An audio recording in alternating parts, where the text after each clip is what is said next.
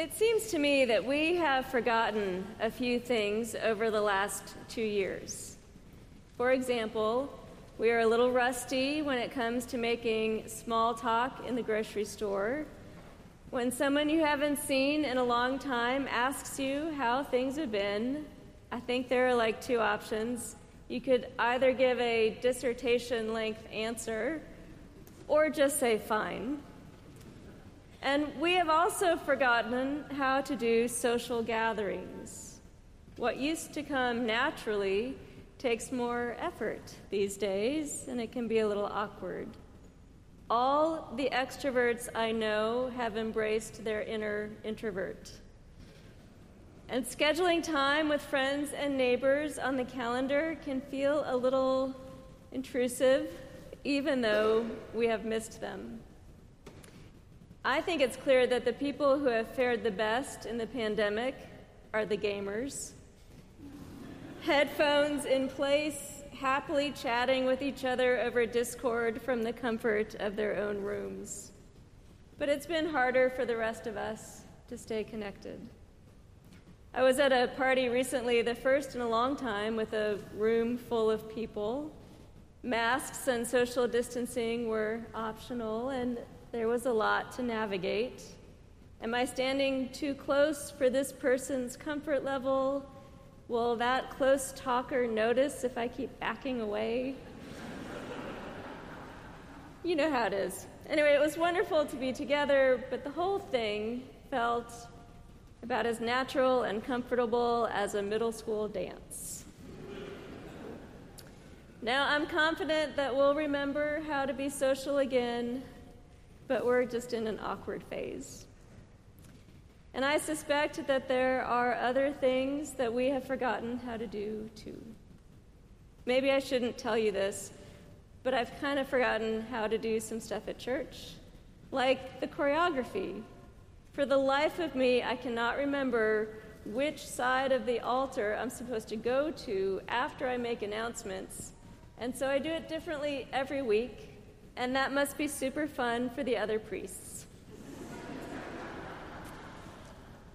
also, after a long hiatus, we're trying to remember how to serve communion wine and do receptions again. This year, the staff had to dig pretty deep to remember how to do Holy Week and Easter services because the last normal round was 2019. I will say that after an online only Easter, and then one with reservations and limited capacity, it's a joy to see you all here today and to be able to connect to folks online as well. We might not remember how to do everything exactly, but Easter joy is in the air.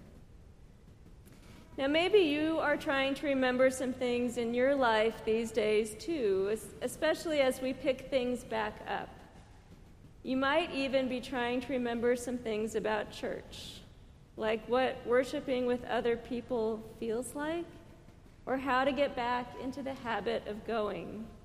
No judgment, we are all trying to figure this stuff out. And there's a good chance that after so much disruption in the world and in our routines, many of us are trying to remember what church means to us and what place it will have in our lives going forward. After so much disruption, we are in good company with the women at the tomb in Luke's gospel. As soon as the Sabbath is over, they arrive with those spices in hand to tend to the body of Jesus, and immediately they see that something isn't right. The stone to the tomb's entrance has been moved, and the body is gone. The women are not yet thinking resurrection, only that the body of their Lord is not there. Has it been stolen? Are they at the wrong tomb? As the Easter story begins to unfold, disruption on top of trauma and death are clouding the women's sight. After the last two tumultuous years, I think we can understand their confusion and their fatigue and their grief. Now, Luke tells us that two angels in dazzling clothes appear to talk to the women. Pro tip it is always helpful when heavenly messengers arrive to explain what's going on. Why do you look for the living among the dead? They ask. He is not here, but has risen. Remember how he told you while he was still in Galilee that the Son of Man must be handed over to sinners and be crucified, and on the third day rise again. It's good to pause here and note that the risen Jesus has not yet appeared as he does in the other Gospels, nor do the angels tell the women what's going to happen next as they do elsewhere. Instead, the angels tell the women to look to the past to understand what has happened to remember what Jesus had told them.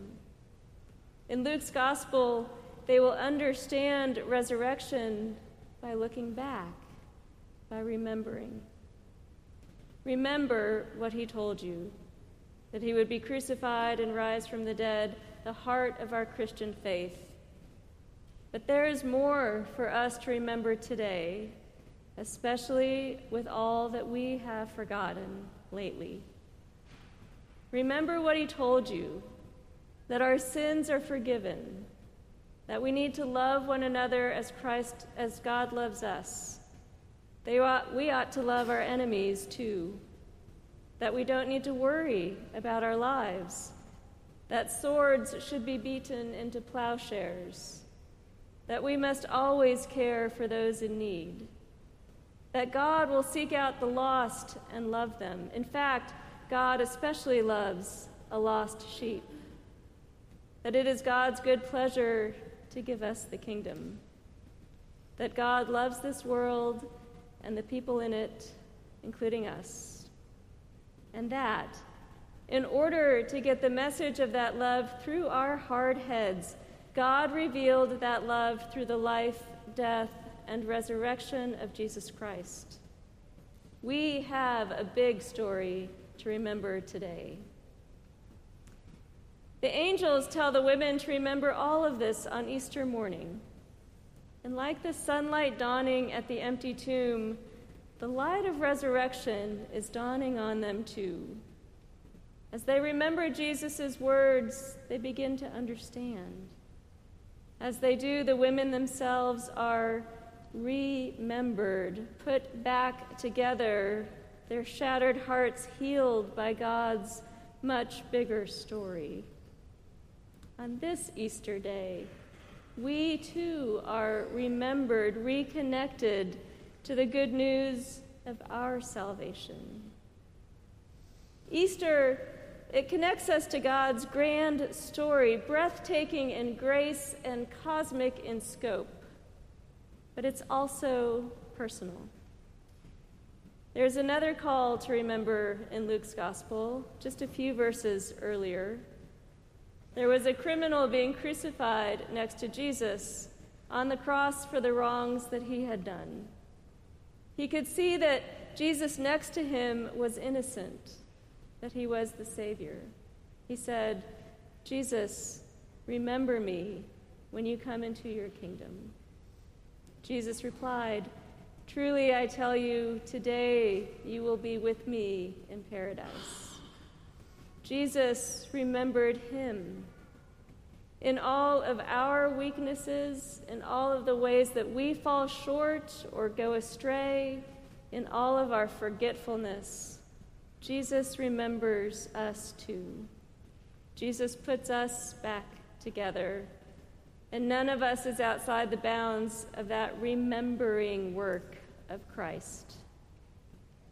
So, if you happen to be feeling a little disconnected these days, or a little awkward in community, or like you can't quite remember some important things, you've come to the right place.